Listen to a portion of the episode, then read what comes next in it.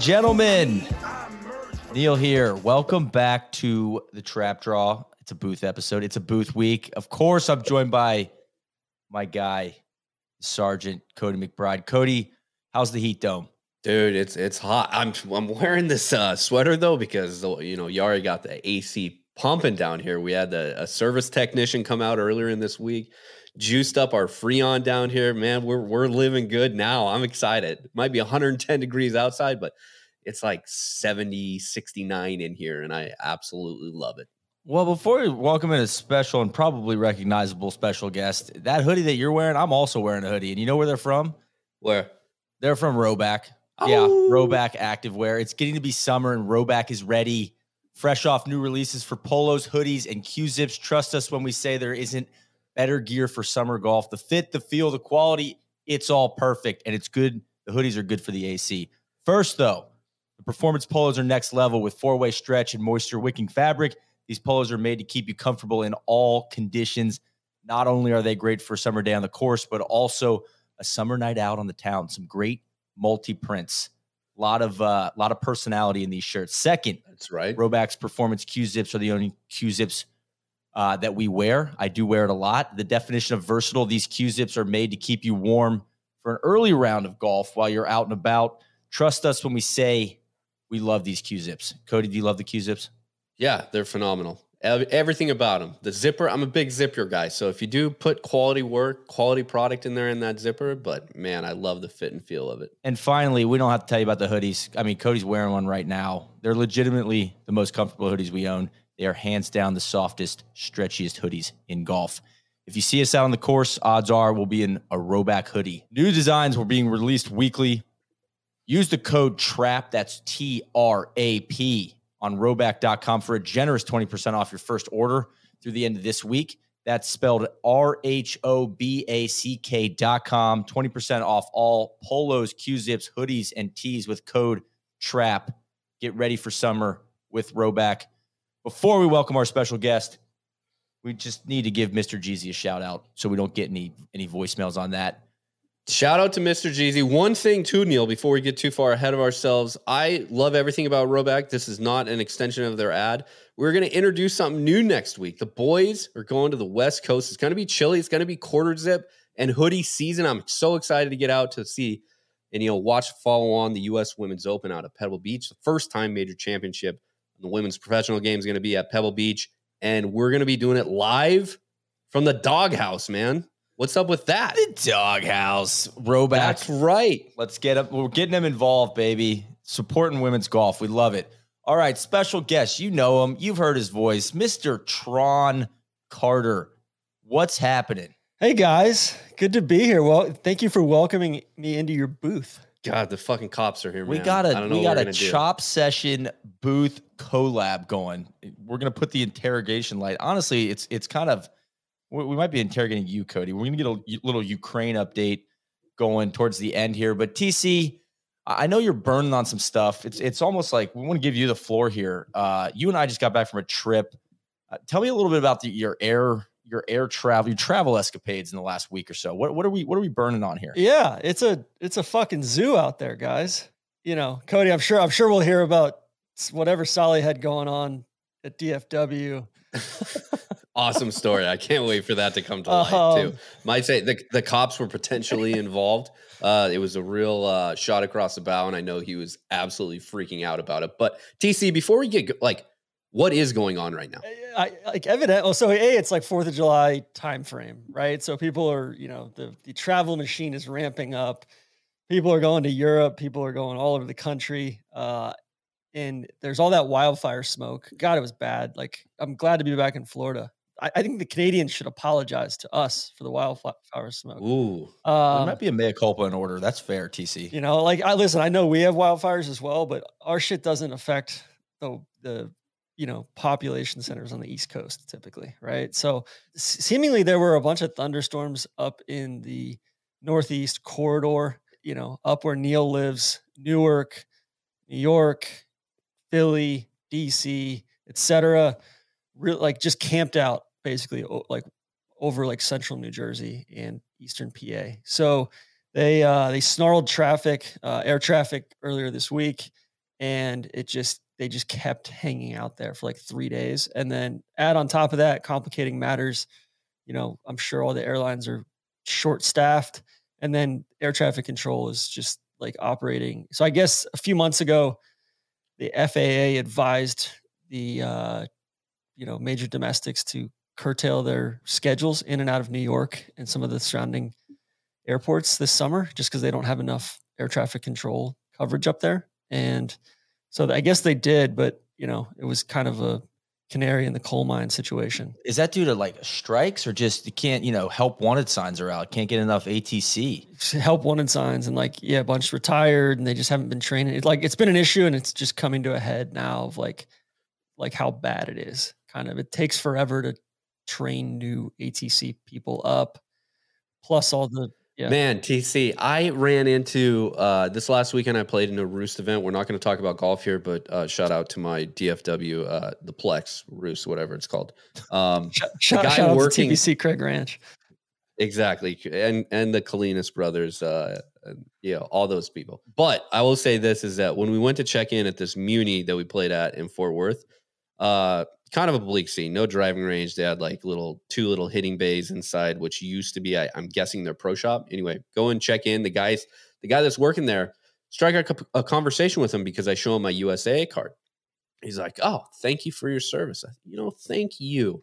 I go, "How do you recognize USA?" He goes, "I am a USA member as well." So, did you serve? So, he's, yes, I served in the Navy. I said, "Well, thank you for your service." That's the that's the greeting that you should uh, give each other. You know, veteran to veteran after we got done with with those pleasantries, I said, "So what do you do? You just work here? You check people in? You know, sell granola bars and stuff?" He goes, "Actually, I am an air traffic controller. Wow. I work at DFW." I said, oh, "No way! I got I got a guy that would love to talk to you. It's my colleague, my friend, Mr. Tron Carter." He goes, "You know what?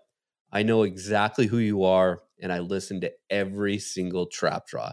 So if he's listening out there, shout out to you, buddy. I appreciate what you're doing. I don't think you need the second job. I think being an air traffic controller is like stressful enough. Maybe he doesn't need to take that 6 a.m. shift on the weekends just to get like a free $5 round of golf in. But man, they, people are everywhere. Do you think he's Wind Talker? The guy that keeps leaving the. No, okay. it's not. Do you think he'd want to come on and talk about being an, an air traffic controller? I asked him that. I said, "Would you? Are you interested in being on a guest on?" He's like, "Honestly, I just don't have time between you know working at the golf course and and air traffic control." He's like, "I can barely get my free rounds of golf in that yeah. I get now." Yeah, I don't know. Maybe it's one of those things where maybe we could do like a, a an interview on the golf course with him. We have got to find it in his yeah. schedule. Plus, you've kind of identified him, whereas I think Wind Talker wants to be completely anonymous, etc. You know? Well, I know Wind Talker's voice. Yeah. I've listened to them. well, yeah. So I got I don't know. So I got to the airport on what was that on Monday or Tuesday? What day is it? Thursday. It's Thursday. All right. So so yeah. I, I got to the airport on Tuesday around noon for a two two p.m. flight. No worries. Actually, I saw a guy trying to bring his golf clubs uh, through TSA, which was really? which was sick. Yeah. What do you mean? Like he tried to like, like carry a, uh, on security carry on. Yeah. Like it's just a it's a Titleist golf sick. bag. I mean, technically though, like it would fit in the overhead and it would fit yeah. through the security machine. It's really no like, different than like people trying to bring like a guitar on, you know? Well, yeah. I don't know. This is a very Neil Schuster thing. He's the king of like, you know, you only get one personal item and one carry on. The king he's of that. Taunt, he's skirting I've done that with that third bag all the time. I've done that. And that's because the TSA, they're not going to say anything to you about the number of bags you have. Now, I've never tried to bring like something ridiculous on board, but I believe one time I didn't have, I think I was traveling with only a three wood and for I can't remember why I only had one club, and I was like, "Can I bring the one club?" I asked the the you know at the like Delta counter, like no, yeah. because it could be considered a weapon. Totally, that's what the lady told me. So well, actually, that's of, a good point. I've seen people. You brought up the guitar cases, but I've seen like f- fly rods go in all the time. I guess you can't, you know, can't really kill someone with a fly rod, could you? I guess you could. You I could mean, maybe you could kill somebody with any number of different things. I, I think they're looking at a golf club though as like blunt force trauma, like tr- you know, Yeah. wouldn't be that hard to use. Plus I, I would argue that they're pretty light. And Yeah, Yeah. but you're right. I mean, you could we could go through a whole list of like household items. I'm sure Cody, you could probably educate us on some of that. Yeah, for sure. Do you know what? Shout out to uh, I, I like how TC worked in a, a Titleist read in here too. But what if he came on the like tr- brought his golf clubs on, but he had one of the see-through golf like uh who was it?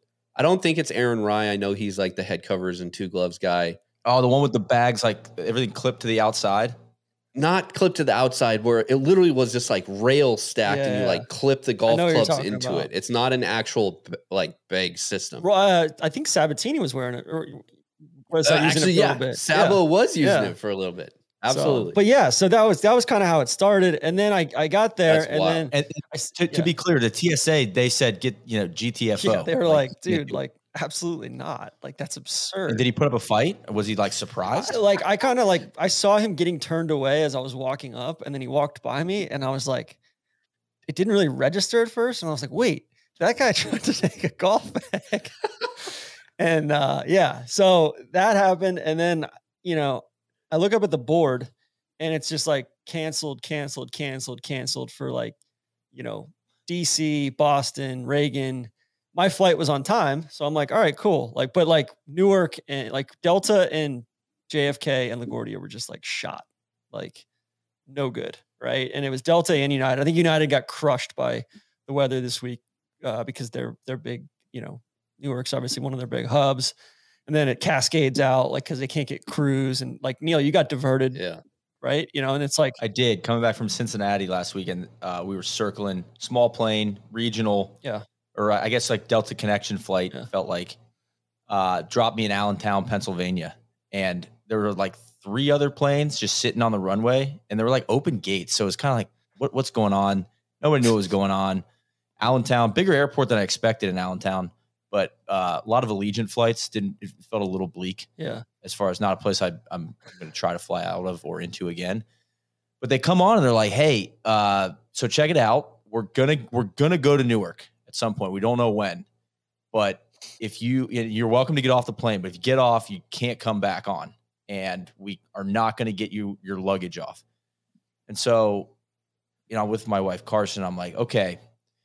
The, the the good thing for us is that her parents live almost equidistant between Newark and Allentown. It was probably a little farther from Allentown, but we, I was like, we could probably get an Uber from here to you know to pick up our dog and then just go like stay there for the night and then I can pick up my golf clubs at Newark on the way into New York City. So it kind of worked where it was like yeah, you know the, we the, the path has been you know the gauntlet has been laid a lot has to go right for that to happen but the reason i wanted to get off that plane is it was delta going into newark and when this kind of stuff happens and maybe i'm wrong about this but i gotta think that the airline that has the hub is like they're getting priority and you know there were probably 40 other flights that got diverted to regional airports because they were backed up and they're like we're not taking any more planes i, I gotta think the united flights are going in before the delta flights yeah. I mean, I'm not sure how how the seniority or priority works, but uh, you know, I would assume some of it's probably where you're at in the stack. You know, uh, Yeah. But like, like it was crazy. Like LaGuardia, they ran out of space to like park airplanes. They had to like take one of the runways like out of commission because like there's just so many strain. And then so then that's all the crews they can't get anywhere else, and then it cascades even to airports that it's not, you know, that like the weather's not at right. And then so our flight, we board a little late, which whatever, and then they get on the horn and they're like, "Hey, like, like it's hot as shit on the on, on the plane. I'm in like I'm in row one and like I'm like near the door, so I'm like maybe it's just because I'm near the door. It was a hot day in Jax. They they get on the horn, they're like, "Hey, the door's broken," but like it took like 45 minutes for them to like acknowledge that like there was a delay or that we were like captain was not communicating well, and they say the door's broken. Then you know they're trying to fix the door and like then they they they end up basically gluing the door Oh, that's was like- encouraging. That yeah, super feel good. encouraging. And then and then they were like, all right, everybody has to get off the plane. Uh, I was like, all right, well, that's not not good. And then so then at that point, people are like, hey, can I get off the plane? I've already missed my connection at Dulles. Um, I'd rather just stay here for the night and try to take one tomorrow. And they're like, sure, like, but you like you can't get back on. And then they're like, all right, you know, everybody can get off the plane. Everybody has to get off the plane because we need to test for pressurization. So then they form two lines up by the desk. Uh, and I feel bad for like the employees, the, the, gate agents who are, you know, like at Jax, at like a regional airport like Jax, it's like they're they're doing the ticket counter, and then those same people they're getting you onto the airplane as well. You know, like they've got two or three gates. Um, United does, and so these people like people are there's there's all these German people that are like half our plane was like going to Frankfurt. Uh, they were they were like they were all going to miss their connection. All there was like a group of three that was going to Slovenia. They were like uh, they were flipping their shit. There was there was Northeast Florida getting out to see the world. Yeah, uh, well, yeah, but like some of them were like like there was there was a few people going on a Turkish Airlines flight. Like all these flights are, and they're like, yeah, like earliest like this is on like June twenty seventh They're like, yeah, earliest we can get you to Ljubljana is is uh, June 30th, which is you know like three days into their vacation, and um, or, or like out out of here into Ljubljana would be like 30th into the first, basically. And they're like, oh my god, and then like, so then they like repressurize it, and United Maintenance, you know, cleared it in Chicago, and then took like another hour and a half for like the local guys to like do the paperwork, and finally like we ended up actually taking off and like we were four and a half hours late. But you know, like I felt bad for the people, like people in a wheelchair who like somebody's wheeling them onto the airplane. Like that guy timed out. You know what I mean? So it's like there's nobody to like wheel him onto the plane, or like all the people that got off the plane. Like I don't know if they got their bags or not. Well, this goes back to my. I think I made this argument to you, Cody. Like we all bitch and moan about the air industry, air travel industry, and there's a lot to complain about. But man, what a symphony when it's going right. Like what a modern right. marvel. And I don't think it gets enough credit for like, and yeah, when something like when the assembly line gets busted, like it's a problem. But I'm still like, uh, you know, TC, I appreciate you giving them a shout out because it's like, God, there's a lot of a lot of uh instruments being played in unison when it's when it's going right, which is I think for me, I, I kind of have a running tally in my head of like every 10 flights, I'm gonna get boned once. I'm just gonna get boned. I got boned in January coming back from Denver. Brutal experience. Now, but you're like, you know what? It's been a while. Twice. It's gonna it's been a while since I got boned. If you fly American, you're probably gonna get boned twice. But Delta, you know, sure.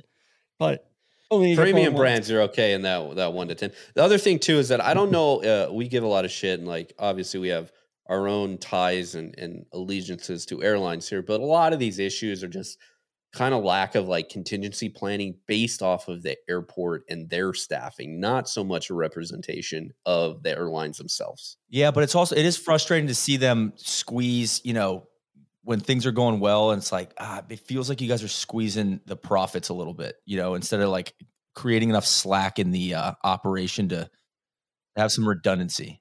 Yeah, like there's there's it, it can cascade pretty quickly. There's not enough reserve airplanes. There's not enough reserve crew. There's not enough gate agents. There's not you know, like, and, and part of that's because like nobody wants to work there because they get treated like shit, like yelled at all the time.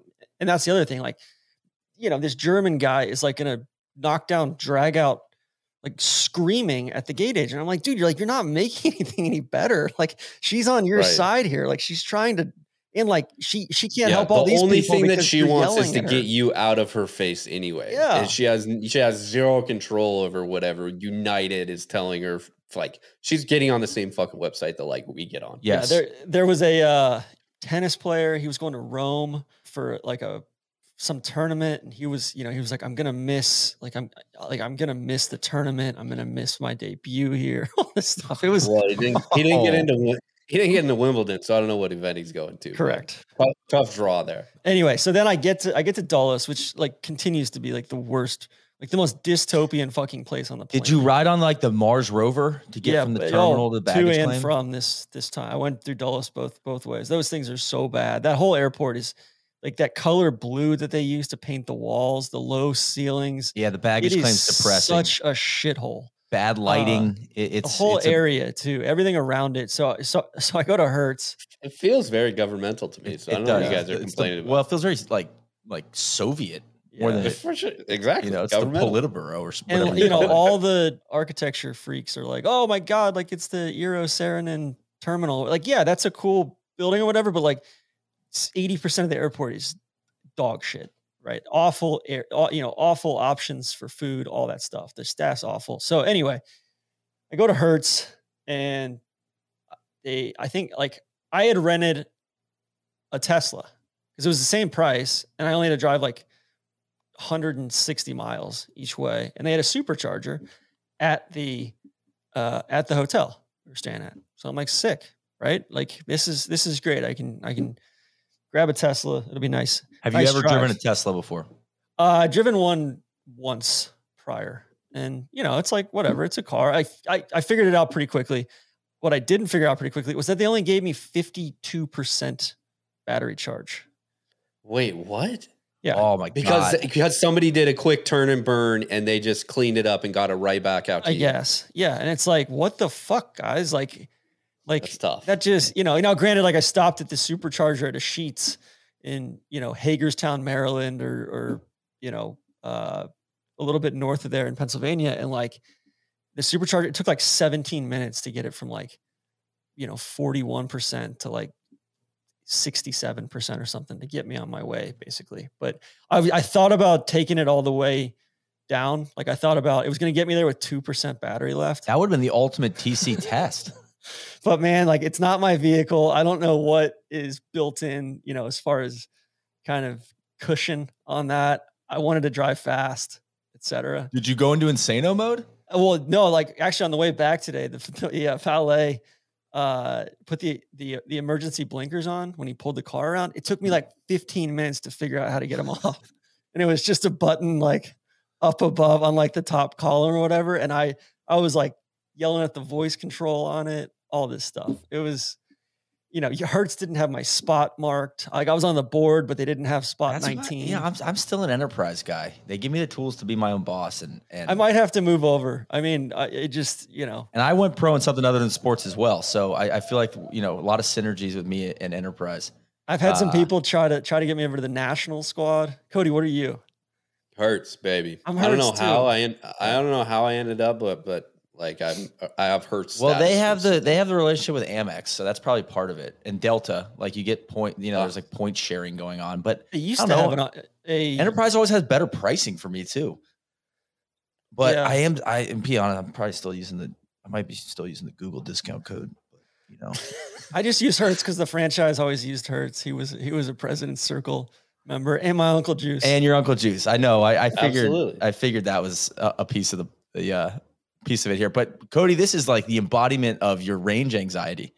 I remember we talked about this last year of like, would you ever get an electric car? You're like, man, I just can't imagine being in there with the three girls and we're on the open road and it's like, ah, I did, I forgot to, I forgot to charge up and I well, gotta, it comes down to like your contingencies. You never know Yeah. what's going to happen, and it's like the fact that you could be out there. I know that in the United States of America, at any point in time, even if you're like in one of the remote places, within like 20 miles, probably you're going to find gas. Even though if it's not like a gas station, Yeah. there will be people friendly enough if you roll down their driveway, be like, "I'm out of gas." They'd be like, "Yeah, well, like we got something for you."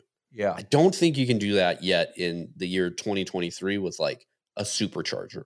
Nor do I want to like sit there for an hour trying to like entertain kids while they're complaining because their tablets are also dead because they had them plugged in, draining all the fucking batteries. or think about the, like this weekend, where like there's millions of people on the road. How many superchargers are there? Right? How I don't long would you have to wait for one? Well, I just think about the like when Atlanta got shut down by that ice storm, you know, like what five years ago, you know, which which used to happen when we were kids. TC, like you know, it snowed once a year, and it's just like the city goes, you know, turns into a zombie land. But like people were stuck on the highway on the highway in their cars for like eighteen hours. Like that's that's tough. That's a little bit more on society than like anything else. So, but did Teslas come? Like, uh, can you get them with all weather tires? Like, I, I gotta maybe our Canadian folk will reach out and be I, like, I mean, I think you can put all all weather tires on anything, right? can you put some studs on them? I'm sure. Like, you what if we got to put snow tires on them? Would, would that work out? We gotta ask. I don't know. Lots of questions here. Yeah. But it's also yeah, it's like how are we charging these? Like how are they charging them at the Well, airport? no, my they have the first question when you when you said that was, do you get? There's a person that dropped it off with fifty percent. The rule should apply equally. Like if you drop off a rental car with Yeah. half the gas, you get charged an arm and a leg for not filling the tank back up unless you prepaid. So yeah, so so I actually charged. I, I I stopped at a supercharger, charged it back up a little bit before I went back, got it back to where I picked it up at, and the guy was like, "It's at you know fifty two percent," and I'm like, "Yeah, that's what you gave it to me at And he's like, well, it's going to be a $35 fee. I said, no, it's not. Like that's like, Ooh. like you guys, you guys gave it to me at 52%. Like I'm, I'm returning it at exactly what it was at. So And what was his answer to that? we'll see. We'll see what happens. Well, listen, Yeah. this sounds like a vicious cycle. I'm sure the guy before you did the exact same thing. Maybe it's something with that car. It just only goes to, hey, it's 52%. Well, That's what we got. on got. the supercharger, like it'll only like I think if you want to do the fast charging, it only goes to like 70, 70 or 72 or something like that. So uh I don't know. Well, Autumn, do you you guys, know. you know, you, you want to know something you don't have to charge often and it lasts a long time? And if you if you need, they have lifetime free battery replacement. Uh, our friends at Precision Pro. God, their that was so, so smooth. And, and whether you're a scratch player or new to the game, there's an easy way to lower your scores. Adding a rangefinder to your pre-shot routine will change your game forever. Our longtime friends at Precision Pro Golf have created a rangefinder unlike any other. NLU has been using the NX10 for almost a year, and this is easily the best rangefinder we've ever used. TC and I were were gunning all kinds of things at a, a course with tons of slope on it, and we we had a, a, a match where we we were both using the slope. So awesome features on the NX10. The NX10 has the essentials like magnetic cart mount, slope adjusted distances, an, ex- uh, an external slope switch, and HD optics. You can also get free battery replacement, as I mentioned earlier, a three year warranty, and 30% off on their upgrade upgrade program if you already have an NX9 or something like that. Head to precisionprogolf.com forward slash NLU to see our favorite part, the customization. Choose from one of our NLU designs or get them all. With the NX10, you can easily switch the look of your rangefinder. Uh, we just redesigned the, the covers and they're sweet. Um, I was using a couple of them this week. Uh, so yeah, again, head to precisionprogolf.com forward slash NLU and use code no laying up to get $20 off your NX10. How about it, guys? We like that. Not only the the skins, obviously, everybody knows you can customize those, but also the the new case. We got a new no laying up case. Pretty sweet. Yeah, yeah, I know that the landing page has all that stuff, so it's it's good. TC, let's let's switch over to another air air story you were monitoring. I know we don't do a ton of monitoring in in the booth, but uh, with your presence here, it looked like a uh, a Delta flight like ingested somebody. It uh, did. Charlotte? yeah. Yeah. I think we got an American one that ingested someone earlier this year and now now a Delta one. Uh I don't think it was I don't know if it was in Charlotte, but I know a Delta 717 also uh landed without the the nose gear didn't didn't come down and they landed in Charlotte yesterday. Skidded to a halt. Everybody was fine. But those shitbox 717s, man, we got to get rid of them. Yeah. Now, are you? Did you bring this story up because you're trying to dump on Delta, or are you uh, praising the the? No, I'm pilot praising the heroism of the pilots while also maybe calling into question like what I think is is a disgrace that they're still flying. I agree with you. The seven one sevens are bullshit. No offense to Boeing. I think they do uh, some okay work on their other their other frames. But I will say this: the nose landing gear was up. They decided they had to make an emergency landing in Charlotte. What I will say is, uh, it says here as they approached Charlotte, pilots rece- received a nose gear unsafe indicator. Crew initiated a missed approach procedure to further investigate the indication. Now, I had no clue what that actually means. Boys, they got to buzz the tower. Yep. So literally, right directly above Charlotte, they buzz the tower so air traffic control to do a can do a visual inspection of the landing crew to see if they could possibly get it down. They couldn't do it. They brought it in. I've seen videos from inside. Very safe, smooth landing, like no turbulence or, or roughhousing at all. I was very, very impressed. So TC, shame on the aircraft, but uh, I praise the pilot, co-pilot, and the crew there for for making a very safe landing. Totally. Those are the the planes that Delta bought those planes from AirTran when Southwest bought AirTran. Delta owns them outright. They paid like 6 cents on the dollar for them. They burn a lot of gas, but they're completely paid off and they're like super efficient for like those weird routes from like Atlanta and Detroit to like Atlanta to Charlotte or Atlanta to Birmingham or Atlanta to Nashville. Like they just beat those things up. They fly them out of, and they're making That was like hand my- over fist my- on them. my go-to flight raleigh to atlanta like i flew on the same exact plane over and over and over again but Delta has a policy of like cheap, like they they they like their aircraft lease costs cheap, or or they like to own them outright.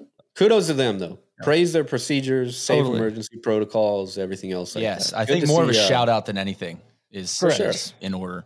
Um, all right, you know what? Uh, let's get to the main event. We got a, we, a few odds and ends we can hit at the end, but Real Cody, quick, real quick. Yeah. I've been super worried about the Panama Canal.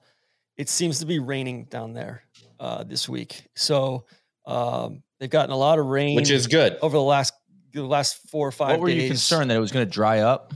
Yeah, man, they're Yeah. they're running out of water Really? Quickly. Yeah, and it, it could like throw a pretty big wrench into into like worldwide logistics. But they got a they had that massive lake in the middle of it between Well, the check the big check it out. The lake, like the water drains out of the lake every time that one of the ships Oh. moves out of the locks. Like football fields worth of. So they're water. not they're not building the reservoir back up with uh correct. with runoff. They need they need water in the rainforest down there.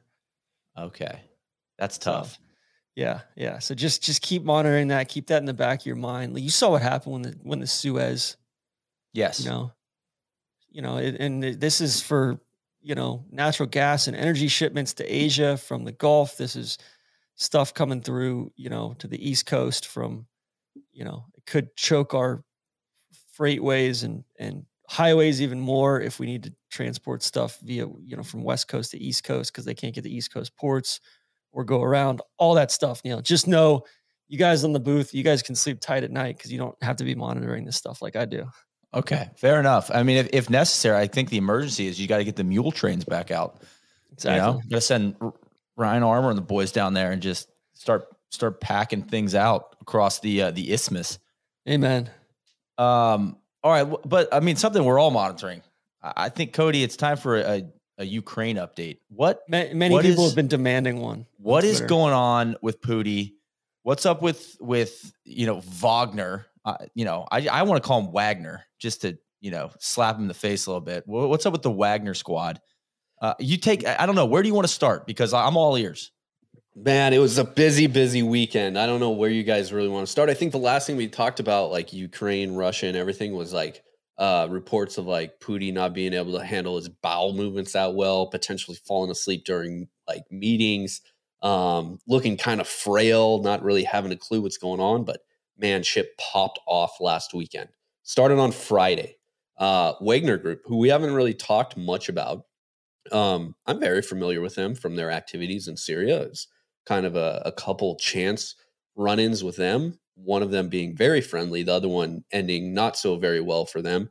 But the Wagner Group and who they are basically is a Russian uh, paramilitary organization. And I use the word paramilitary just because that's basically the only way to describe them, which doesn't really make a lot of sense because they're funded by the Russian government. They train with the Russian uh, military, and they're basically like they fall under the Russian military pseudo Russian intelligence. So it's kind of weird where they actually sit, but they've they haven't been around that long. Started 2013, 2014. They were very, very uh, instrumental in the uh, the original uh, uprising in Ukraine when when Putin tried to take over everything there, and then uh, continued to expand from there. Basically, their first big operations that they did was in Libya in 2014 when they went and and joined up there. Um, Okay, question. I want to stop you right there because I Why? the the basics of who they are. I, I want to know how does the how does the hot dog vendor in Moscow turn into the paramilitary leader? Like, is he just running his own? Like, was he a big Call of Duty guy? Like, how does he get? you know, what what what gives him the bright idea to start a like a, a rogue shadowy military force?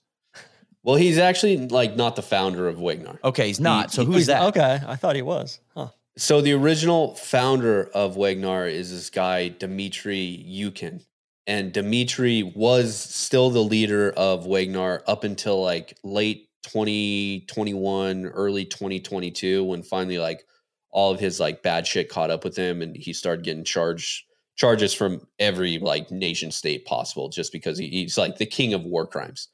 Um, Dmitry is uh, he's Ukrainian born, but he was in the Russian military for a long, long time. Um, he was an officer in in GRU, which is the Russian Special Forces, their special operations. Retired, after uh, receiving the rank of lieutenant colonel. And through the stuff that he did with GRU, um, he ended up becoming pretty close to uh, Pooh Daddy himself. So, about the time, you know, early 2000s to the mid 2000s, when Russia is is trying to figure out how they actually want to gain more Russian influence over the globe, um, realizing that they weren't going to be able to, we're not going to be able to do this with traditional military activities. They knew that if they started up a basically like a freelance paramilitary organization, they would be able to go out and gain significant influence throughout not only their region and and you know countries that border them, but also the globe. So that's where the Wagner Group stood up from. Now, Wagner and where the name actually comes from is Wagner and like its founder Dmitry himself to include like the original 200 recruits. These are like a very hardcore alt right, like Nazi loving. They hail like Hitler is their guy. Um, Big which fans is of H. Not not good. Huge, huge. Um, and the, I mean, it comes down to like the Wagner Group is named after a German composer, Richard Wagner, um, because Richard Wagner was like Hitler's basically like favorite composer. Um, so like all there's all these ties that go back to Hitler. Um, God, which puts a special kind of irony on all the, you know, Russian state stuff, calling the Zelensky the the Nazis, right? Yeah, calling the, the Ukrainians like a bunch of Nazis. So what what happened is that uh, so Dmitry uh, Yukatin is like he's the overall military leader. He's the one that set up the framework for Ra- Wa- Wagner and everything else. But they needed a guy to separate themselves, the Wagner group, um, from like the Russian military themselves.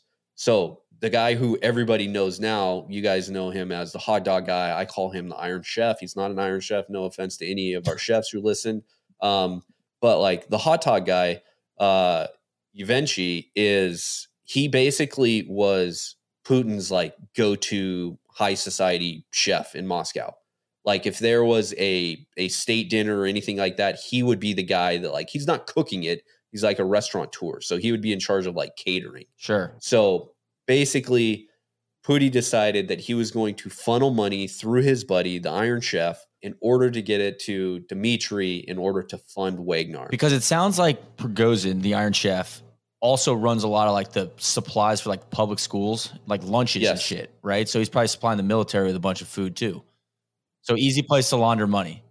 Yeah, I'm trying to think of like what the actual name is of like the food services provider that everybody uses. in Oh, the- it's like in uh, the states. Amer- um, um, Am Am not is it Amway? No, that's Not the uh, not uh, they're the Aramark. Aero, that is it. No. Aramark Well, they're like Is a it? big like or. Sysco. There's Sysco. No, Sysco's the S big Y food S C. distributor.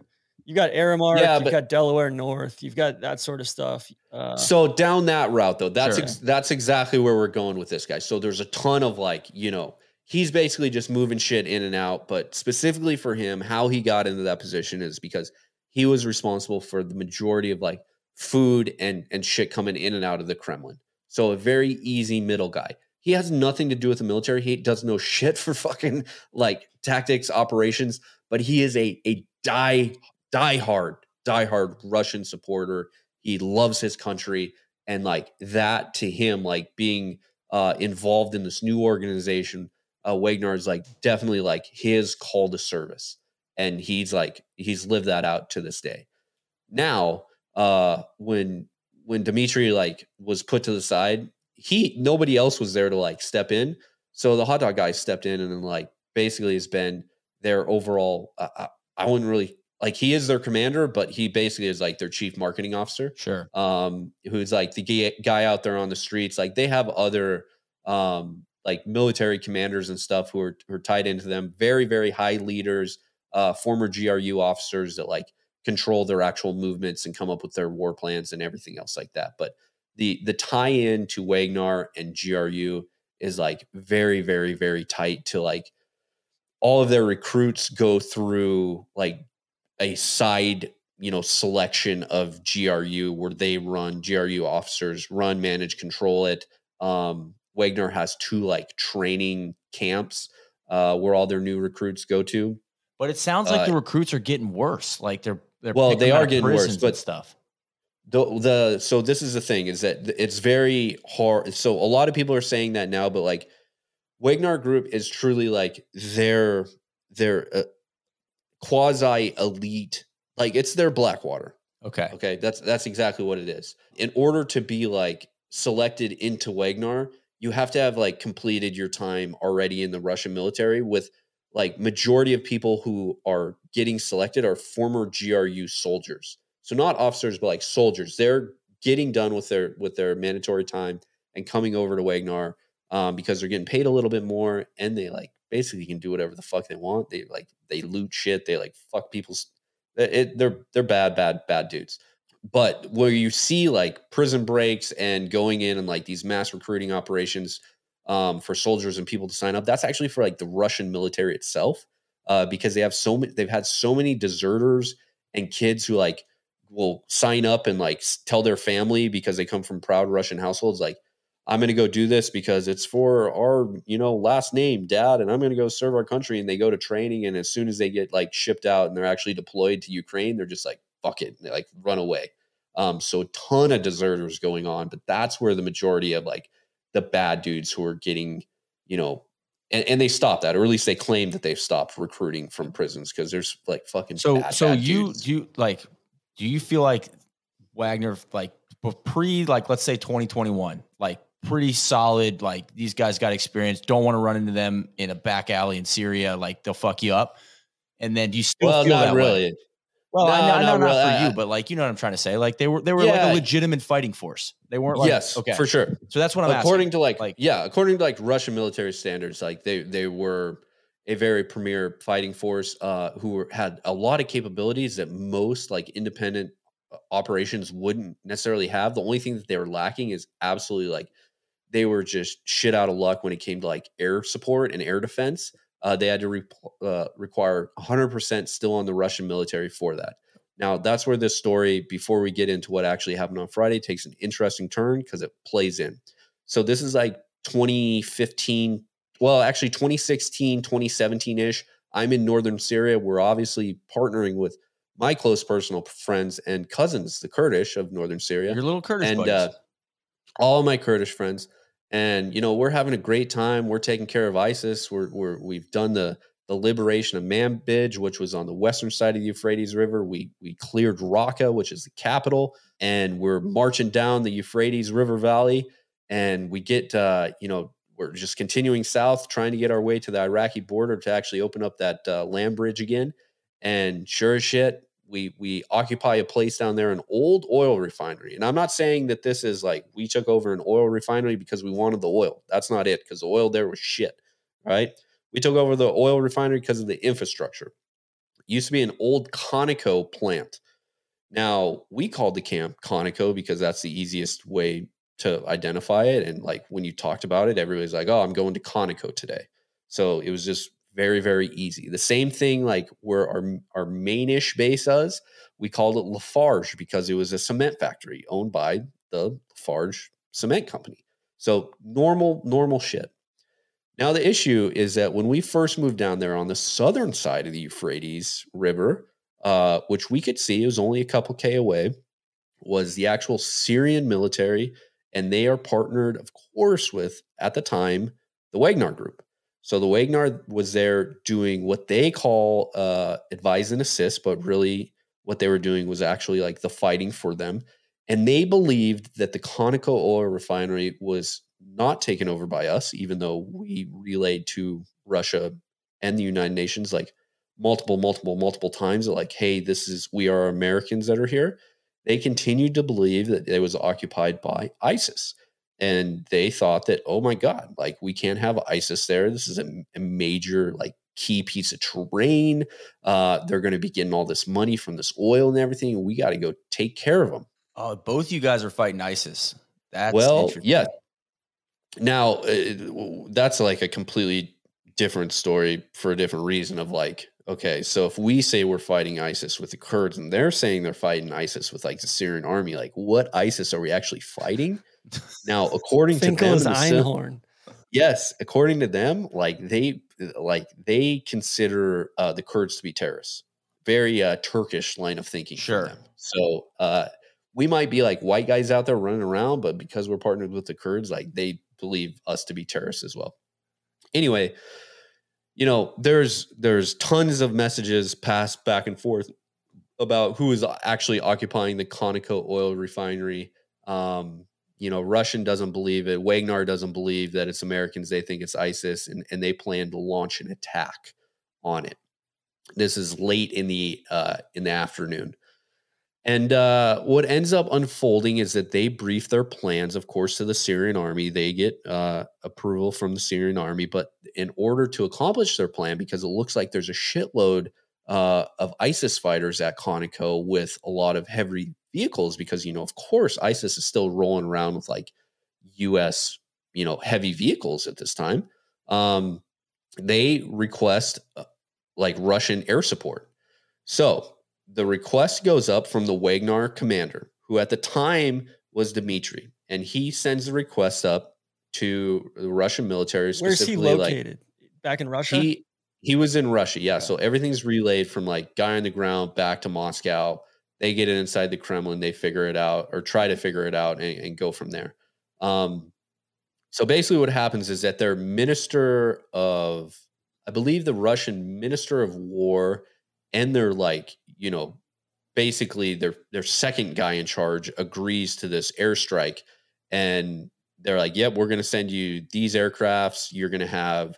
these you know uh other jets overhead to provide any you know any support that you guys need um and what happens is that they finally like the word trickles down to them that hey those are americans actually there and the russian military is like oh cool like yeah if they're americans like we're not gonna fuck with these guys up like we're gonna cancel these airstrikes but they never relayed the message to the ground so the wagner guys tried to shoot out. Basically, what they did is they fired one shot that completely missed Conoco, and Like a uh, bullet or like a rocket? No, no, for like our like artillery. Okay. Um, we our air defense, U.S. air defense, uh, shot it out of the ground, and then we got uh, immediately got um, we requested approval for an immediate strike for um, you know basically troops in contact and like you know self defense of our location and our Kurdish allies. Um, got that immediately up to like CENTCOM command and then into the Pentagon, and they immediately approved it, and we absolutely rained fire on this Wagner slash Syrian uh, army outstation and like destroyed them all. Now, that's that sucks for them. Uh, obviously, they shouldn't have shot at us. They they knew that it was us. We know that they knew that that was Americans. But that is where the hot dog man originally started getting pissed off at all of these Russian military commanders and specifically like the generals who are sitting at like the right hand side of Putin because they intentionally did not relay the message back down to his troops and their troops got absolutely lit up. Because they don't like the they don't like the third party. Exactly. They don't like the contractors. Exactly. So they, uh, you know, that's that's stuck in the back of his, you know, back of his mind for a long, long time. And even through this whole Ukraine uprising, and Wagner's been like on the the leading effort of like the true Russia's hot like spots, right? yeah, failed like you know when this first kicked off two years ago like we thought this was going to be done in like a matter of days and like ukrainian military has put up such a strong defense to them and like the only people who have been like somewhat successful are wagner but they've they've had like severe severe casualties throughout the way. Um and it's asking an awful lot of like an organization of like 10 to 20,000 people to like take on an entire country by themselves. Backing up, so they're you know they're a legit fighting force through let's say the start of this you know war conflict in Ukraine. And they're doing They- stuff like all over the place. Like they're in- Yeah, they're all over in Africa. They're- Africa. Where else are they? Well, they're in they're in Africa because they're they're like Central Africa because they're, they're like they're primarily there for security for diamond like all these diamond operations. So, purely like but- finance. But I'm for Russia. curious if because they're taking heavy casualties, like th- their force has to be getting less experienced over Yeah. the last like two years, where they're like, shit, we're running out of guys. and we're not re you know we're not reloading enough from the GRU because those guys need to stick around, right? Because they Yep. need those guys. or they're being uh, like so many people are being killed. Like we have the, the numbers of lost uh, soldiers on the Russian side are like aren't even being reported anymore, and we don't even know how many of them are actually GRU because GRU is primarily like them and Wagner are the people that are actually on the front lines for it. So before I, I, I keep want to continue down that road, but what happened? Just curious, what happened to Dimitri? What's he doing now? So he got he got got for some, you know, for being a war criminal. Did he get put in jail? Did he run? Like, what's what's his status right now? Well, I'll I didn't really know for sure. I know that he had like the sanctions obviously for human rights abuse and everything brought against him. On his Wikipedia page, he says that he is now uh, has been appointed to be the CEO of Concord Management and Consulting. It's a management company of the restaurant owned by the hot dog guy. So I think they may be like flip flop, you know, positions. So he opened a restaurant. It's almost But like it's almost yeah, like the sequel to Rocky. You know, exactly. Sly opens like- a restaurant. It's got a bunch of pictures on the wall. People come by and but say hi. yeah, exactly. Yeah. Oh, yeah, even even better. But yeah, he's kind of like he's not in the limelight at all. Um, but he had he's alive. by- he's alive and he he's is not in jail. yes, Okay. very much. And like the you know Russian government is like v- very heavily like protecting him, Okay. um, which is part. So like this brings us all, I think, to like last Friday and what actually happened. So the hot dog man finally gets uh you know he's fed up because Real they're quick, hot dog man, like you said, he was like the biz dev marketing dude before, but he's Yes. like legitimately running the operation at this point in the events leading up, or at least at least everybody wants to think that he's running the organization. Yeah, you know, we've all seen like the pictures of him out there, like on the front lines, but it's not really the front lines wearing like body armor who that Yeah. like doesn't fit him very well, and his helmet's always like cockeyed and looks like a fucking mess. Like uh. he's just like the the dude that's out there, but primarily like he's incredible. I'm sure for like raising like morale and like overall support for them. Um, so I'll say that like he's doing a pretty good job but there. but basically that's just to say like so he starts this thing on Friday, yep. but it's not necessarily like just He's out been of making some- personal vengeance. It's also no, because no. it aligns with the interests of the Wagner Group and all. You know. Yes. Okay. But he's been making some like crazy demands for like the last like you know they, Wagner was promised like hey this is going to be like a, a sixty day mission Yeah. at most, and like we're like two and a half years into this, and he continues to like take mass casualties, and he's like okay well if this is going to happen we need more people, so they got him some more recruits. If this is going to continue to happen, we need like better equipment, and they give him like shittier equipment with like you know basically no fuel because there's still like massive supply chain issues that that are going on in Ukraine. And and Um, didn't Putin just side with the minister of war and say, and basically say we're going to roll Wagner in with the rest of the military? So he kind of lost his power.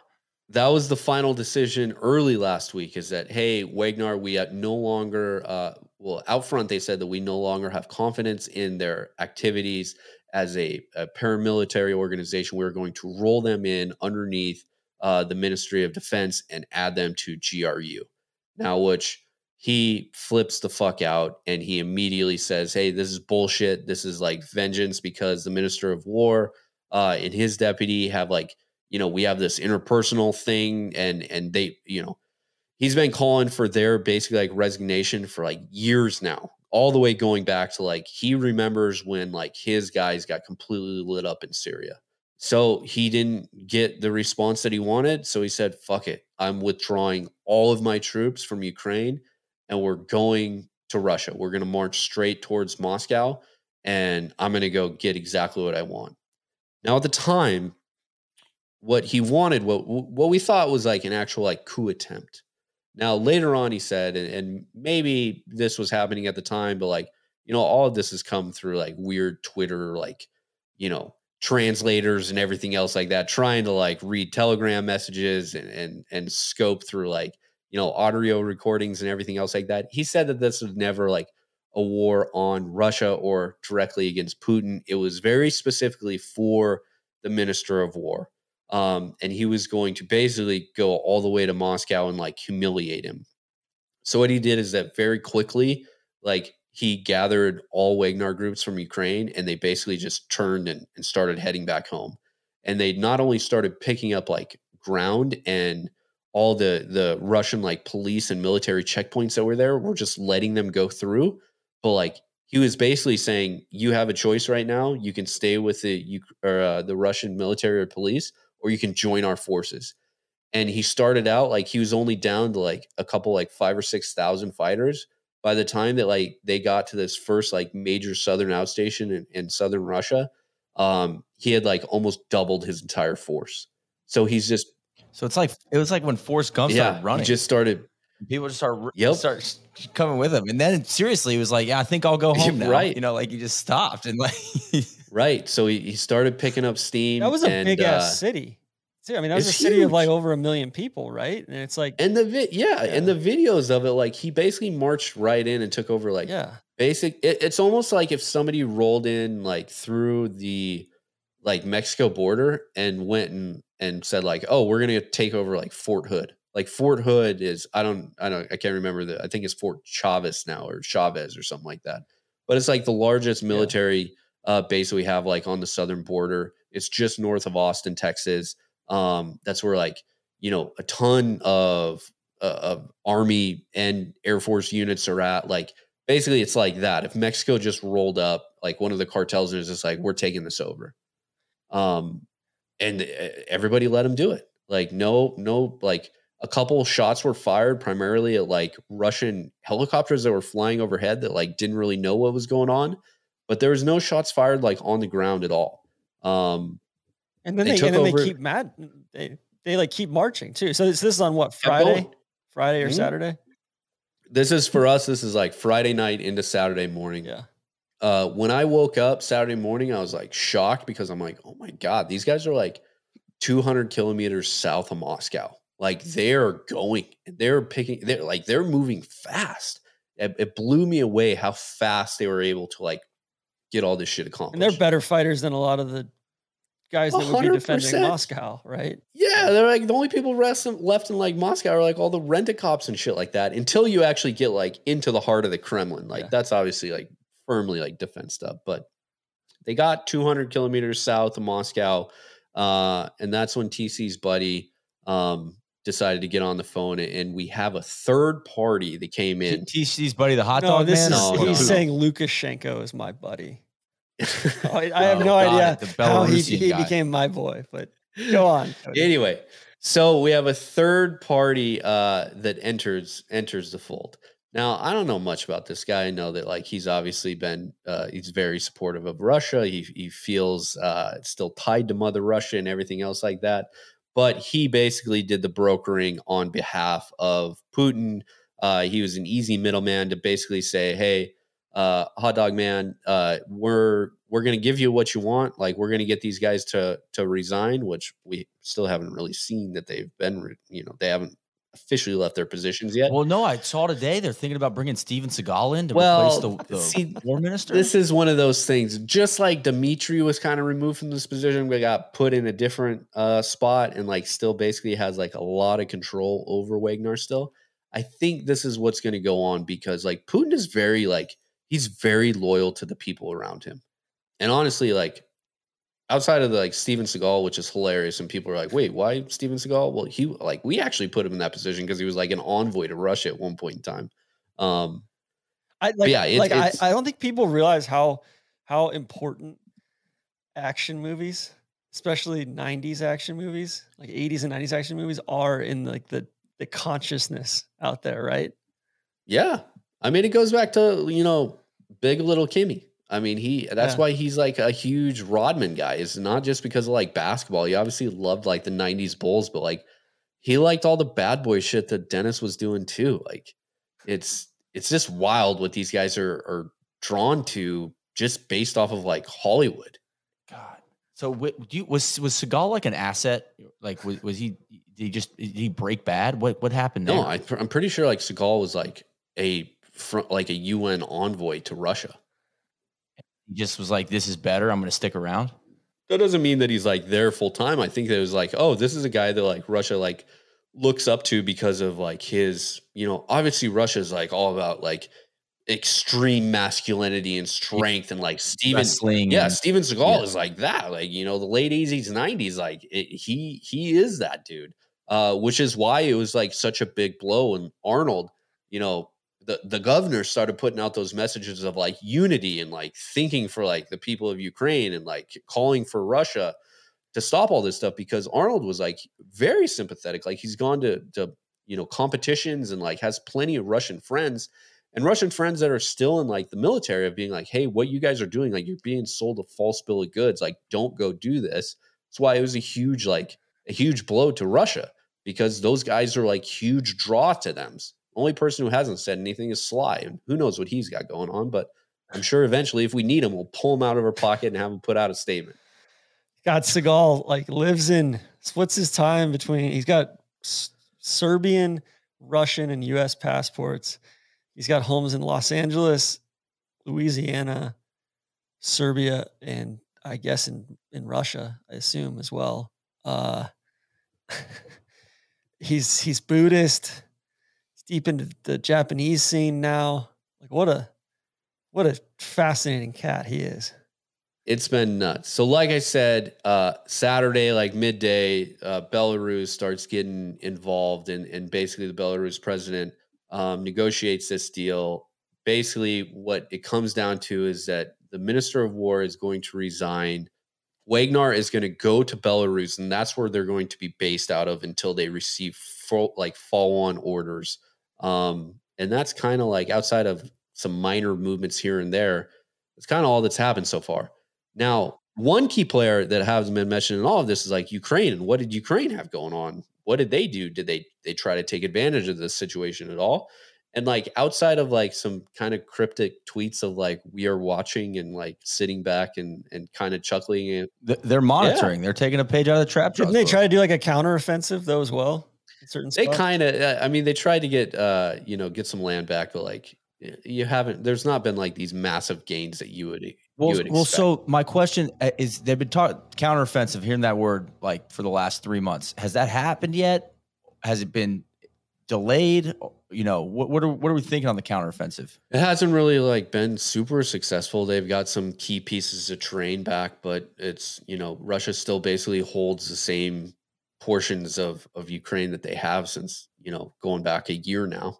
But I think that's where like you know Ukraine is obviously very smart in using this to get more support from the international community. The U.S. we just accidentally paid them an extra like six point two billion dollars. Yeah, what happened there? who knows, man? I, I, I like I don't understand how somebody's not in jail for that because it's just ab- it's nuts that an accounting Yeah. error can literally round to six point two billion dollars of excess. Well, shout, and shout out to Jon Stewart for calling that shit out a few months 100%. back. I mean, that is bullshit. All right, so question for you here, Cody. I, you know, Musk and the boys at Twitter. You know, we got the new, you got the following, and then you got like the for you Yeah. pieces of, of Twitter. I usually leave it on following, but like you know, sometimes you, you it's almost like dipping into the dark web when you go over the for you side. So I get served up one of these, you know, translator telegram guys, uh, and he's saying that like Putin's playing chess. Basically, this is all a giant ruse to get his best soldiers off the front lines and then rip across the board. Now he's now they're 40 miles from Kiev up on the Belarusian border, and you know this was all basically like uh, a you know an acting job and like like let's make a big uh, scene over here and and now we're gonna outflank the Ukrainians up north coming and he's trying to buddy up to Belarus and Lukashenko. Yeah. solidify that. No, that- that- yeah, yeah, because because And- well, uh, no, because there's not a great relate. Like mm. it's they're like in the same sphere, but like reading up on like they're, Belarus, they're not like, best friends. they haven't all. gotten along. Like there were the milk Yeah. wars back in the late 2000s. Wait, Belarus and Russia? Yeah, there's there's been some some animosities. No, but that guy conflicts. Lukashenko's been been Putin's ally since Yeah, day but one. there's been you know, some like there's been some like in the early days of like the whole Georgia conflict and and all the Dagestan stuff and you know all that there's there's def- Chechen yeah. Chechnya there's there's the Belarusians kind of played both sides there and then the Russians uh countered by uh basically trying to nationalize the Belarusian milk industry so there are all sorts of sanctions flying around Belarus you know massive economic issue for Belarus as milk is a huge uh, commodity there. They export it all to Russia for the most part. So anyway, I'm all that's to say, it, like it, it hasn't been the smoothest of relationships, at least over the last 15 to Sure. 20 years. and and that's totally fine. But I, you know, I'm I, here's where I'm struggling. My que- I'm going to get to my question. So I'm reading this tweet and I'm like, God, you know, yeah, like there's so much fucking fake stuff out there. I'm like, I don't know who to believe, right? It's like, oh God, you know, Putin's got this all under control. He's he's playing 3D chess, and I guess part one is like that is that bullshit. Please tell me that's bullshit. And you know, if it's not, let's discuss. And part two, like where sh- who should I be following to get new? Where are you getting your news from?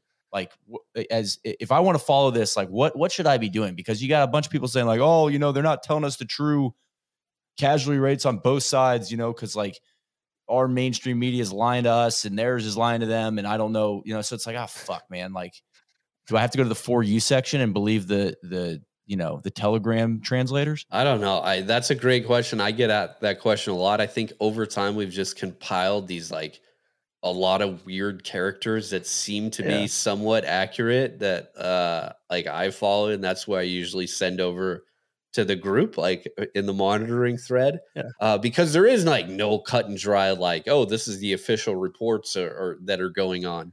Um but I will say a lot of these people that I do follow they're like the ones that are actively like they're in like they're in the Wagner like telegram channels and they're in like the Ukrainian like military channels and they're like they're combing through it all and giving like of course their spin and it's clearly like one-sided but I think they do a good job of like whittling that down comparing it to the other and, and trying to put like the best foot forward. So we do have a little bit of information uh of what's going on out there. Now your idea of like is this the grand scheme to like get Wagner over? Not my idea.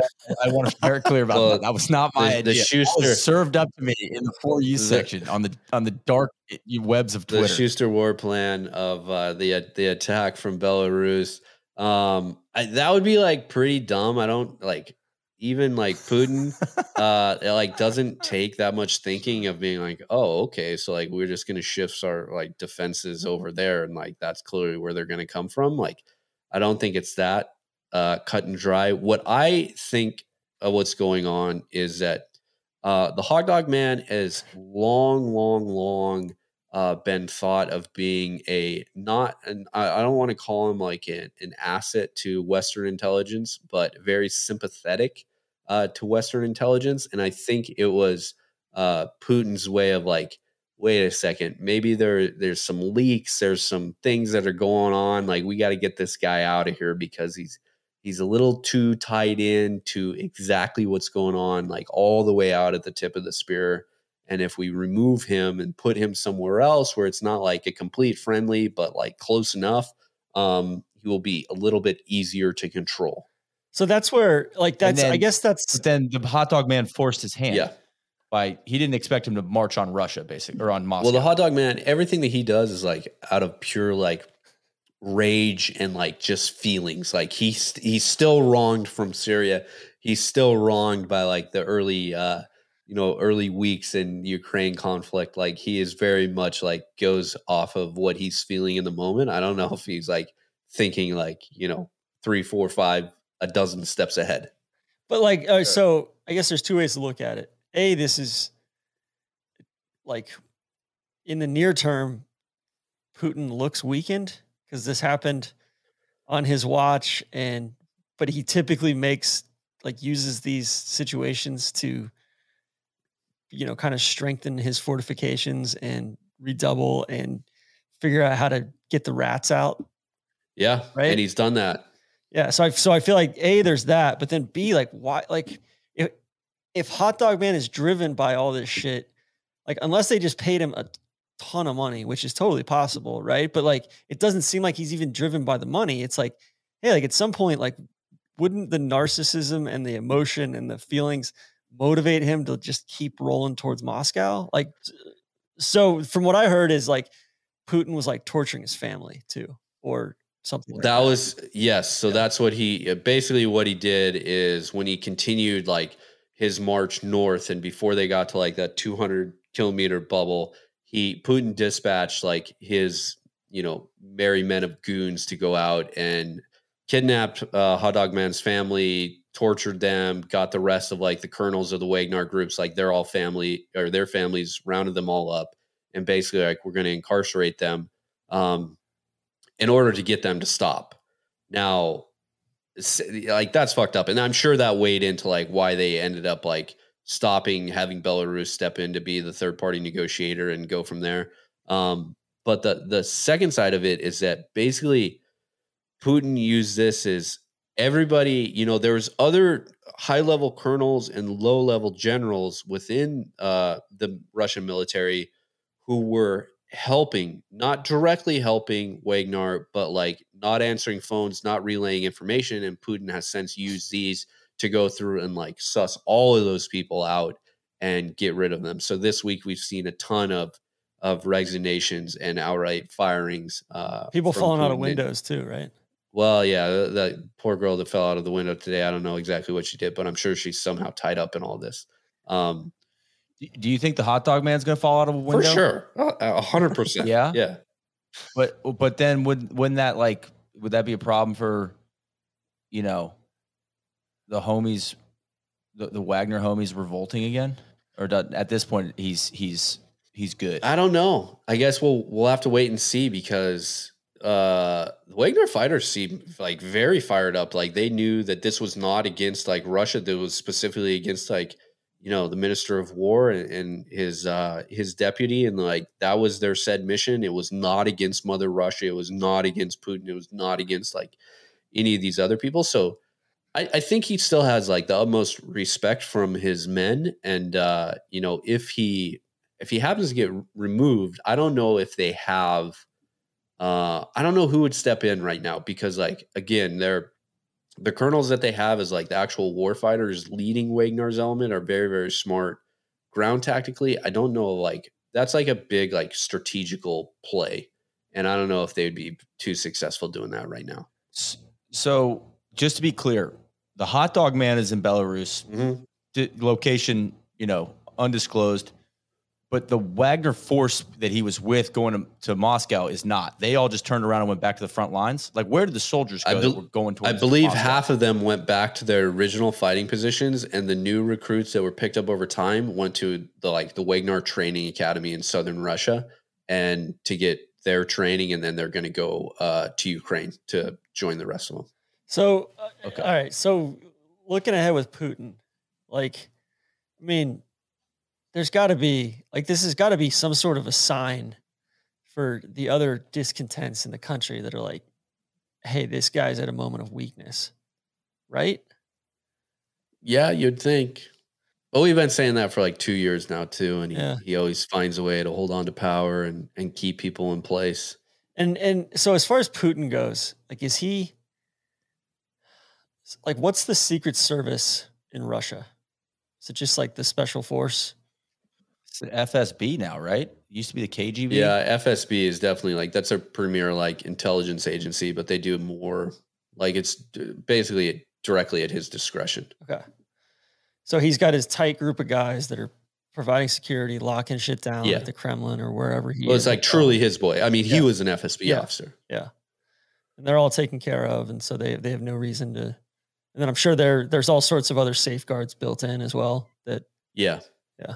I mean, you saw I mean, that. We like, how many uh, like I don't know if it was real or not, but like how many you know tweets or whatever did I put out from like all the trackers of like, oh, this is you know Putin's plane, yeah, lifted, like he's on his way to wherever, and like you know, then he's like comes out and says like, I've been here the whole time, like so all these people like tracking all this shit are wrong. His uh question about like his his announcement, like him him announcing publicly and it sounded like it was going to be a much bigger thing than it was. You know, he kind of like there were all sorts of rumors and speculation that he was going to come out and you know say all this stuff and repudiate all this stuff and blah, blah, right. blah, and then it ended up just being like a four minute, you know, kind of quick speech. Which I believe some uh, a couple people told me that like we only got like basically the first third of the video recording. Okay. I don't know why. Maybe they they only played the the second you know two thirds of it on state radio and state sponsored TV. But I guess the whole thing hasn't been released yet. But yeah, very very soft. A, a lot softer approach than we thought it was going to be. But maybe he's doing that just to to make sure things get back in place, and then he can actually make these And then he these and crazy. and then he brings the hammer down. I don't know. I mean, Yeah, TC, like back to your point, like, you know, people unhappy. It's like, it, it doesn't seem to really matter if anyone in Russia is unhappy unless the oligarchs, unless these, you know, is basically the guys he made billionaires, unless they do something, I don't see him getting, you know, deposed of power or whatever you want to call it. yeah. We thought. I mean, we thought that this, you know, the sanctions that were imposed by the United States and a lot of other Western countries were going to have a bigger effect. They clearly have found uh, ways around that.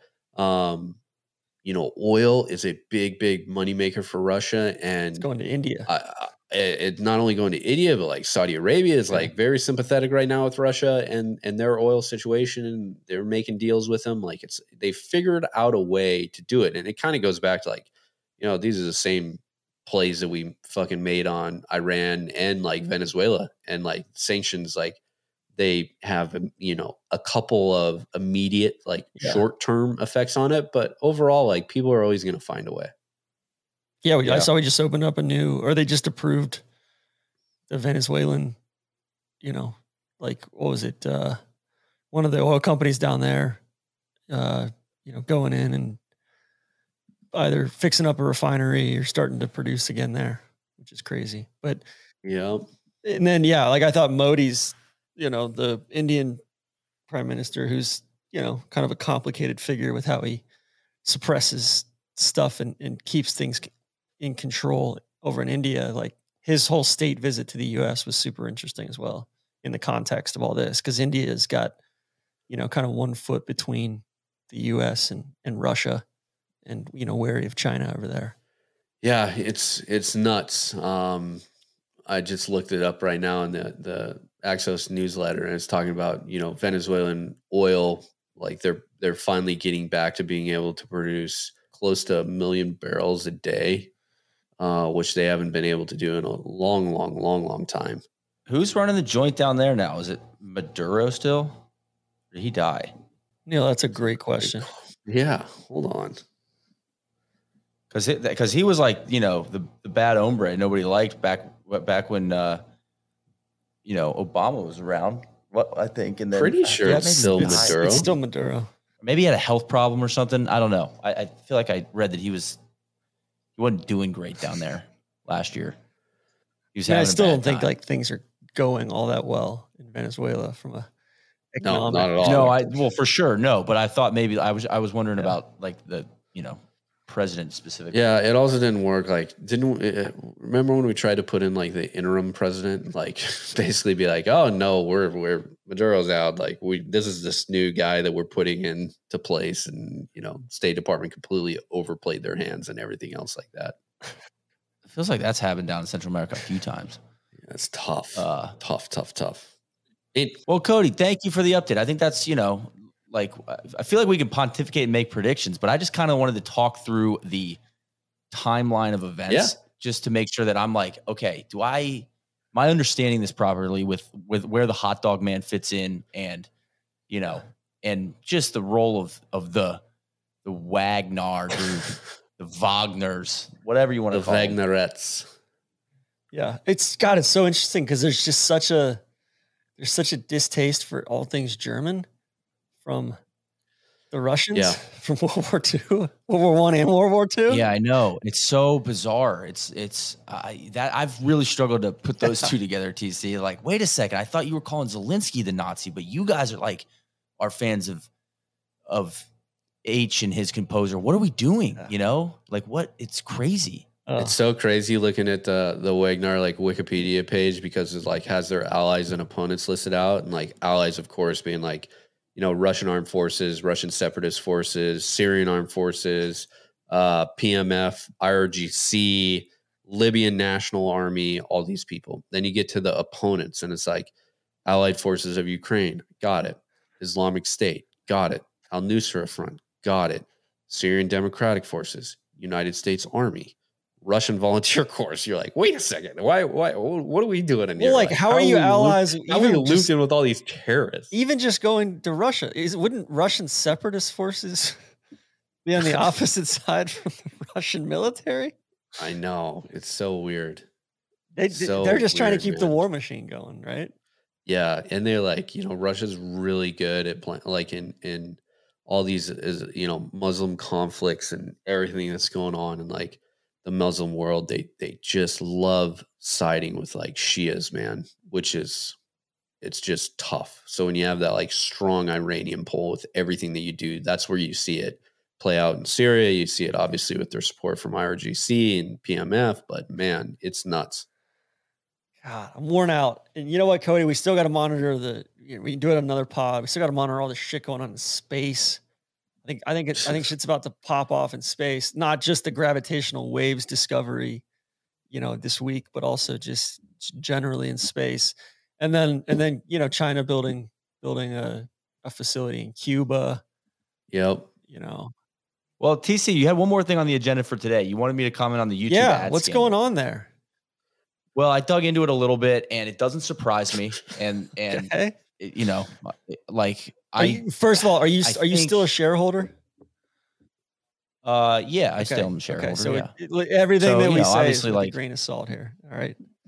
Yeah, sure. this is not investment advice, of course. Uh, it never, I would never give out investment advice ever. I'm just saying you have you have kind a of uh, understood. you know Unless it's what to do you with have a nuggies. The beluga's happy here to talk about in your that. nuggies in your in your Google nuggies. Well, no, but you know, it's like sometimes I struggle. Like I enjoyed my time at Google. I learned a ton.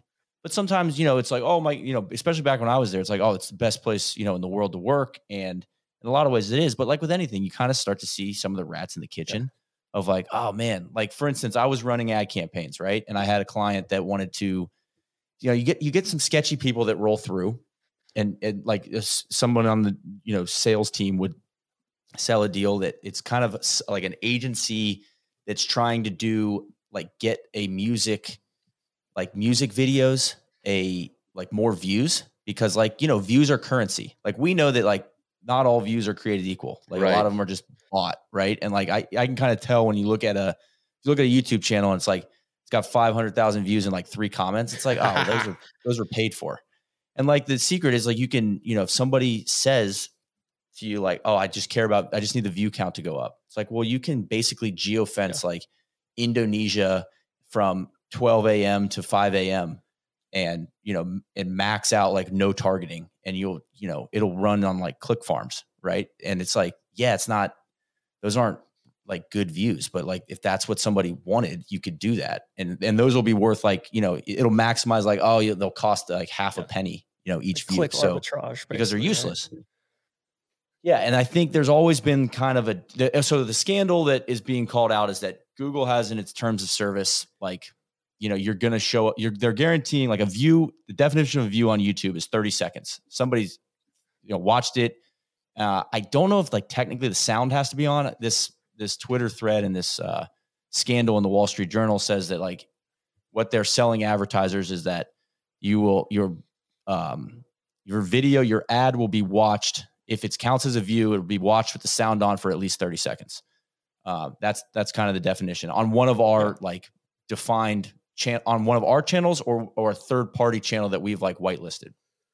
And what that means is like when somebody embeds a youtube video like you know we just had the strapped article come out. Golf digest embedded some of the strap videos onto their website.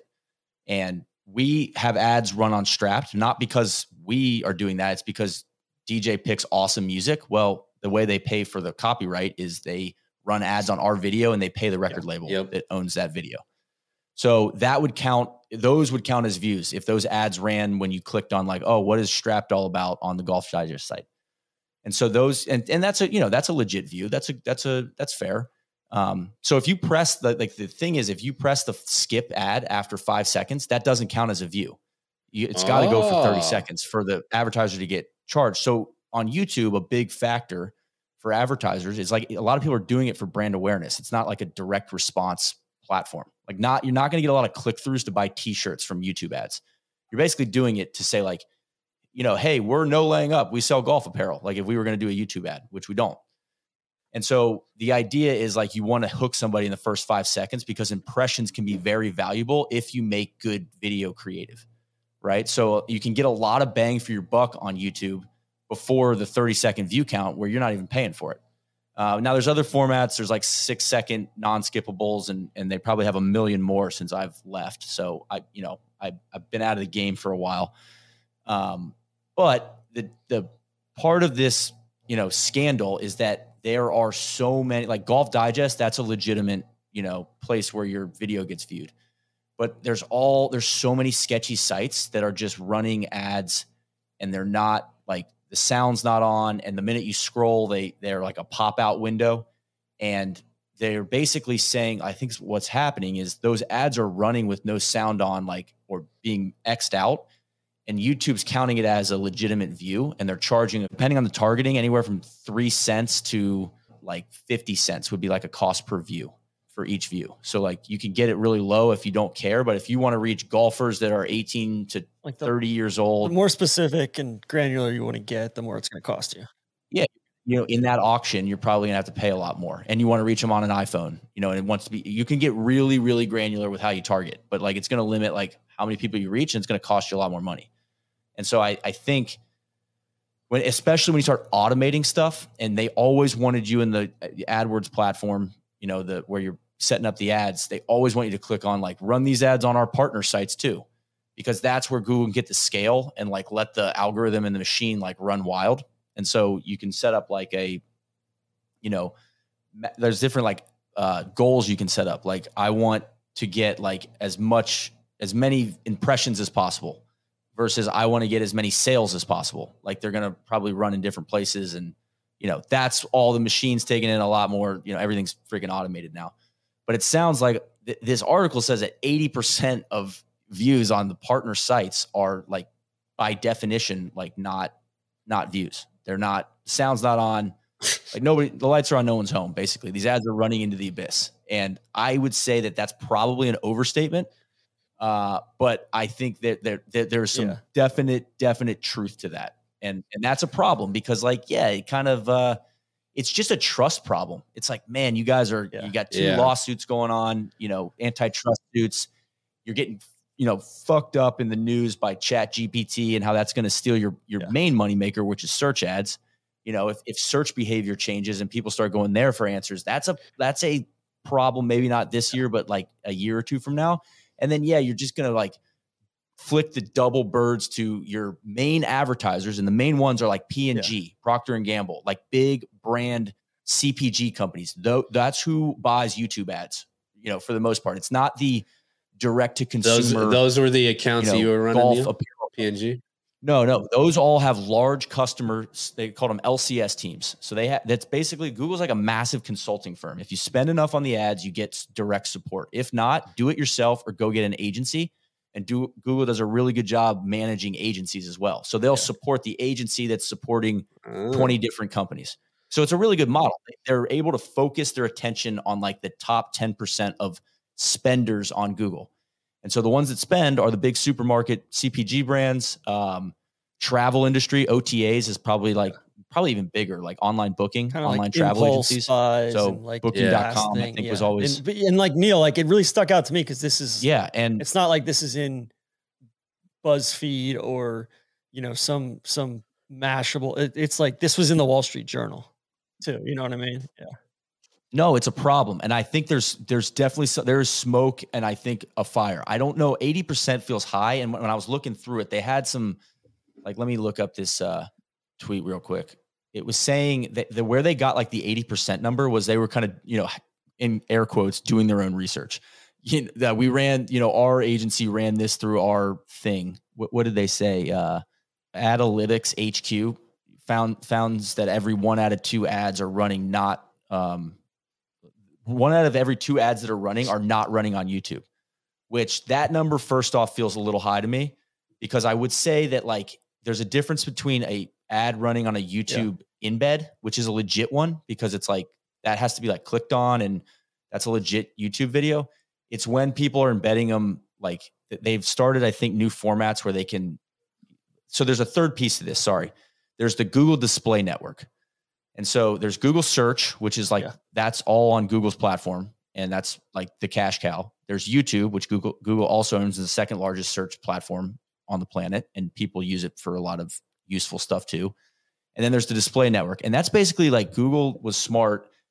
Uh, it used to be if you had a blog, you sold, you know, get basically like, hey, you want a banner on my website? Cool. Like I built, I have a developer, and he built yeah. like a you know place to host a banner, and you're we're gonna run a three week flight with you as our you know headline person well, Google just like they bought this thing called DoubleClick. So they started like a they basically became landlords on the internet where they were like, instead of doing that, why don't you just in like put this um plugin into your website and we'll run we have all these different size ads that you can run on your site. You know, it could be a square one and down we'll here. Handle the, the marketplace and we'll handle the account management and you just get a cut. Exactly. And we'll just send we'll send basically every business on Google your way. We'll keep, you know, 20%. You guys keep the 80% or maybe it's 30, 70. I can't remember what the like the split is. Uh, but we'll just take our little piece of it for running the ads and and we'll just take all of the sales off of you. It's the exact same business model as like what a billboard is on the interstate, right? It's like you have those those companies that run all those and sell them all, and then the, the person whose land the billboard is on gets the residual every month, right?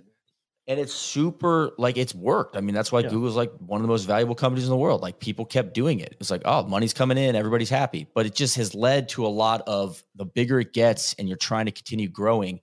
Google's been accused of price fixing these auctions, right? And I think one of the big like weird things is both Google and Facebook, even when I worked there, it always kind of like, you know, maybe scratch my head. It's like, so the person that you're paying to run the ads is the one that's giving you all the analytics to tell you how they're performing.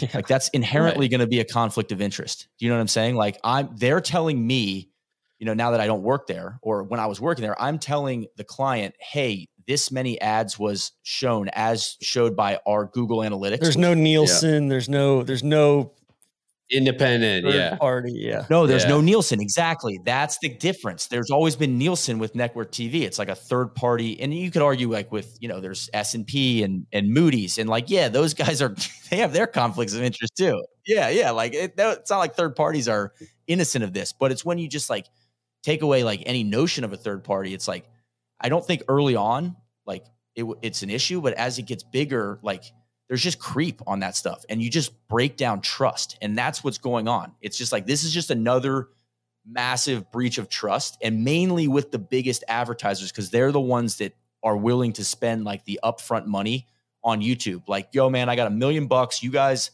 you and our agency you focus on where to run these ads. And like they clicked on the yeah run these on partner channels. Well yeah it turns out like a lot of the partner channels aren't being like plus they're all you know, yeah plus they're also properly, the most exposed because they're doing the most volume right? They've got the most skin in the game both from a view count perspective. Like they're going to be disproportionately affected by this. Yeah so like do i think that youtube ads are not effective? No i don't think that. I think they are. Like at its core i think it's an effective place to, to do advertising if depending on what kind of business right. you are and what your marketing goal is. But like does this help? No it doesn't. Like and are they you know as Google tries to get more scale with these partners, you know, and using the display network for YouTube and video advertising. Well, it, and it and it runs counter to like what they're trying to do overall is become more credible, become more like, hey, ditch your TV, you know, watch watch NFL on YouTube or watch, you know, like yep. that's where it's like, all right, well, like, you know, you can't like it was the same thing, what, seven or eight years ago when they were showing jihadist videos. It's like, all right. Yeah, the brand safety stuff. I was there for that. That was a massive thing internally. And they and, and to their credit, they turned on a ton of like if you go on the AdWords, you know, ad platform now, like yep. brand safety stuff is front and center. Like when you're building out ads, it's like, yo, you can they gave they did answer that question and give advertisers a lot more control over like where and when their content's running. Like I one another like anecdote. So I was running a campaign for California Olive Ranch, the, the olive oil olive oil company. Yeah. You guys have probably seen them all over the supermarket. And they wanted to, you know, they were just getting into digital marketing. So they came through my team, which was supposed to be like, we'll we'll basically be your internal agency. And the goal is if it goes well, we'll graduate you to like a long-term team or maybe you guys get an agency, like, but we'll try to get you started on the right track. And they wanted to run, they had specific targeting for like, you know, certain demographics they wanted to run. And we run this YouTube campaign for like two weeks. I start looking at like, because you can go into the platform and see like where were ads shown. And the, another problem here is if it's shown on YouTube, it will show you the channel. But if it's shown on a partner site, it just says like Google partner. And so that's like what part of this scandal is. It's like it's just kind of a black box. Yeah, it just like ran on the internet somewhere. So it's kind of like I started with a lot of my clients. I just turned off the partner sites. It's like you're not going to get as much scale, but like I'm going to know. Usually, if someone's new to this, yeah, you're pinpointing exactly. If someone's new to this, yeah. I don't want them running everywhere. I want to have as much control as possible. You know, just less yeah. questions and like, hey, what's that Google partner site listing? Uh, you know, yeah. I, I don't want to get into that.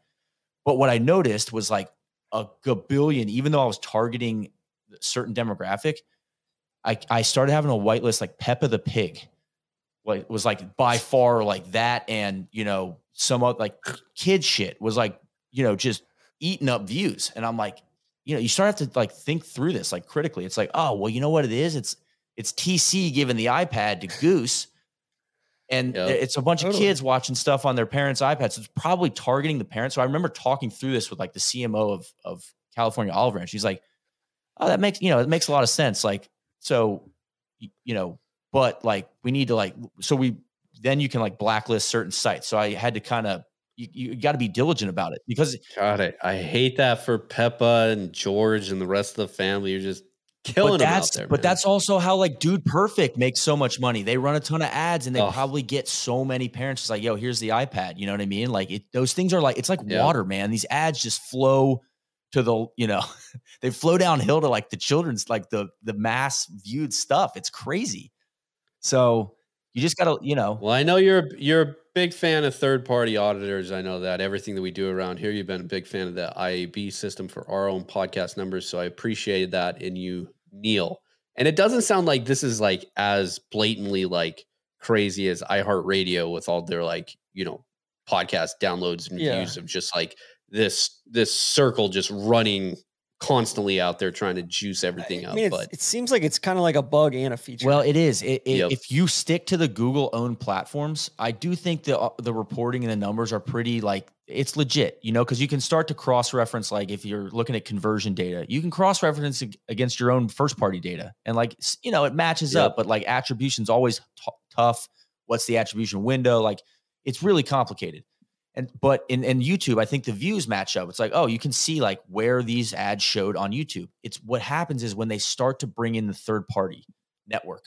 The display network was always kind of a cesspool of like if you're just doing banner ads, it's like even that's like, God, they're showing up on a lot of uh you used to see a lot of like uh apps, iPhone apps, you know, like candy, you know, fucking Candyland or or Candy uh, Crush. You know, Zynga stuff. You know, you're like, God, that's trash, yeah. man. You know, weather weather.com, always a top ad. Like the weather channel is an ad company. You know, it's like basically like a which it's it's one of those things too. Like in the macro sense, it cheapens the value of all ads. Yes, it does. Because you're yes. serving up like really bad, super, super transactional, like just half penny stuff that's like you know, you're it's like fishing with dynamite, and you're going to scare all the fish away at some point, right? Versus like, yeah, it's that's so true. TC, the whole answer is like they need scale. Like their problem is like we need more inventory, so that's why they bring in the third partner, third party sites as Google's gotten massive. But what you're giving up there is efficiency, and you're giving up like the the full view, of, like when you own the, you know, when you own Google.com for search or you own YouTube. And so then it becomes a little bit like there's a, there's going to be a trade off there with um so it, it yeah, it's you know it is what it is, but I, I don't think like all ads, all of Google is bad. You know what I mean? Like I don't think. No, it's I, I like I, I don't know. I just worry about this slow creep of Google, and I'm sure you could say the same thing with like with like Amazon, but like Google especially of like almost turning into like like moving the way of like an AT&T or a Comcast and just being this like big bureaucratic behemoth that's just you know running some of the back end stuff you can never talk to a real person and like it's it's it, and it's all these little trust things plus you know like these things that just keep adding up that are like man like at some point like if the cash cow does go away but they're still also very powerful like are they just going to mail it in and be be just another company? I don't i think my feel on that is every year i was i was there for about two and a half years and i felt like every year it got more like it, you know, it's like IBM. Like, yeah, a, lot of the people that were running the shop, they are now like they're like ex Bain and McKinsey consultants. Like, it, it is very much like we're we're optimizing on, on the margins here, right? And the, the the real thing is the answer to like the, so they want to scale everything out for they, they need more inventory, right? The answer it, when I was there, it was starting, and now I think it's just picked up more steam. It's just automate, automate, automate. How can we get you onto target CPA, which is like target cost per acquisition? What what you know, and let the machine take over. You need to give us, you know, if you, get, you start to model it out, if you give us like a hundred K, we can get you this much at this cost per acquisition. You know what I'm saying? Like, and then, but the problem with that is like And that's you don't know. slope, yeah, you don't right? really know how it like how it works. You just gotta like trust the machine. And there's going to be, especially early on, a ton of inefficiencies on finding that right person to make the purchase to get you your target cost per acquisition. So I don't know. I'm getting too in the weeds, but that's my that's you wanted me to analyze it. TC, there you have it. No, I Good appreciate stuff it there, Neil. more than we bargained for. All right, Absolutely. I think yeah, God, hour and forty one. I think we're good. it's late on a Thursday. I Thank think you, we're good. TC. I I appreciate you uh, hopping on. Sorry to the listeners. We we thought about spinning something up last weekend. Everybody claiming like this was an emergency situation. I don't think so. Like this doesn't meet Yeah. uh, emergency trap draw. we also need to check with our sources and I think verify that's that's our model. Like you even know? with the Yeah. you know in the in the golf stuff, it's like uh, we're not breaking news here, man. I mean, we're we're just trying to Yeah. just trying to give you our takes. Some of them stink. Some of them are decent. We'll, we'll Yeah. you know, we'll see. You let us know what what what you think. Cody, what's the trap draw line? Leave us a note. Send us a voicemail. Absolutely, I appreciate it, man. Anything else before we get out of here? Uh no, I think we're I think we're dialed. Everybody have a good, I think we're good dialed. Fourth of July, man. Yeah, America. Randy's got a Wimbledon episode going out uh, next week, kind of a Wimbledon preview with uh, one of our our guys over at uh, the Tennis Podcast, and uh, yeah, we'll we're we're just we're just stocking away for s- some content. We're squirreling it away for the for the dog days of summer. I know it's crazy that it's almost July already. Yeah. If people, yeah, yeah, if people want to, people want to get in touch with us, man. Uh, the booth, TC's listener line, whatever it is, that number 833 1833 330 8725. Cody, last question. Do you think the Conoco Conoco base is still standing? It is. Yeah. Still, still doing some shit out there. So very much still Okay, standing. cool. All right, fellas. Co- All right, Cody, make sure your car doesn't catch on fire. This No fires is this man, weekend. it's hot. I uh, you know, Soly was out here for a couple days. I thought the poor guy was gonna die. It was like 117 heat index. We're out there grinding with Jordan and Scotty, and they were just like, you know, it's so weird to see uh how pe- the different people are treated. We're out there in it like this Titleist shoot in the middle of the day, and they have like you know the one lone pop up tent that like the only people they could go stand underneath it were the talent. So of course you like see like Jordan uh, or and uh, Scotty over there standing underneath it like before shoots and everything like that, and like hundreds of other people, audio techs, you know, video guys, you name it, just sweating our absolute balls off. Like, what is happening? Why are we still doing this? But they were good. They were troopers. They hung out with us uh, the entire time, and it was a hell of a time. And no fires to report so far this week, but man, it's going to be a long weekend. Fourth of July, happy Independence Day, and I appreciate everybody. good luck, Neil. Good luck with the smoke up there. Thank you.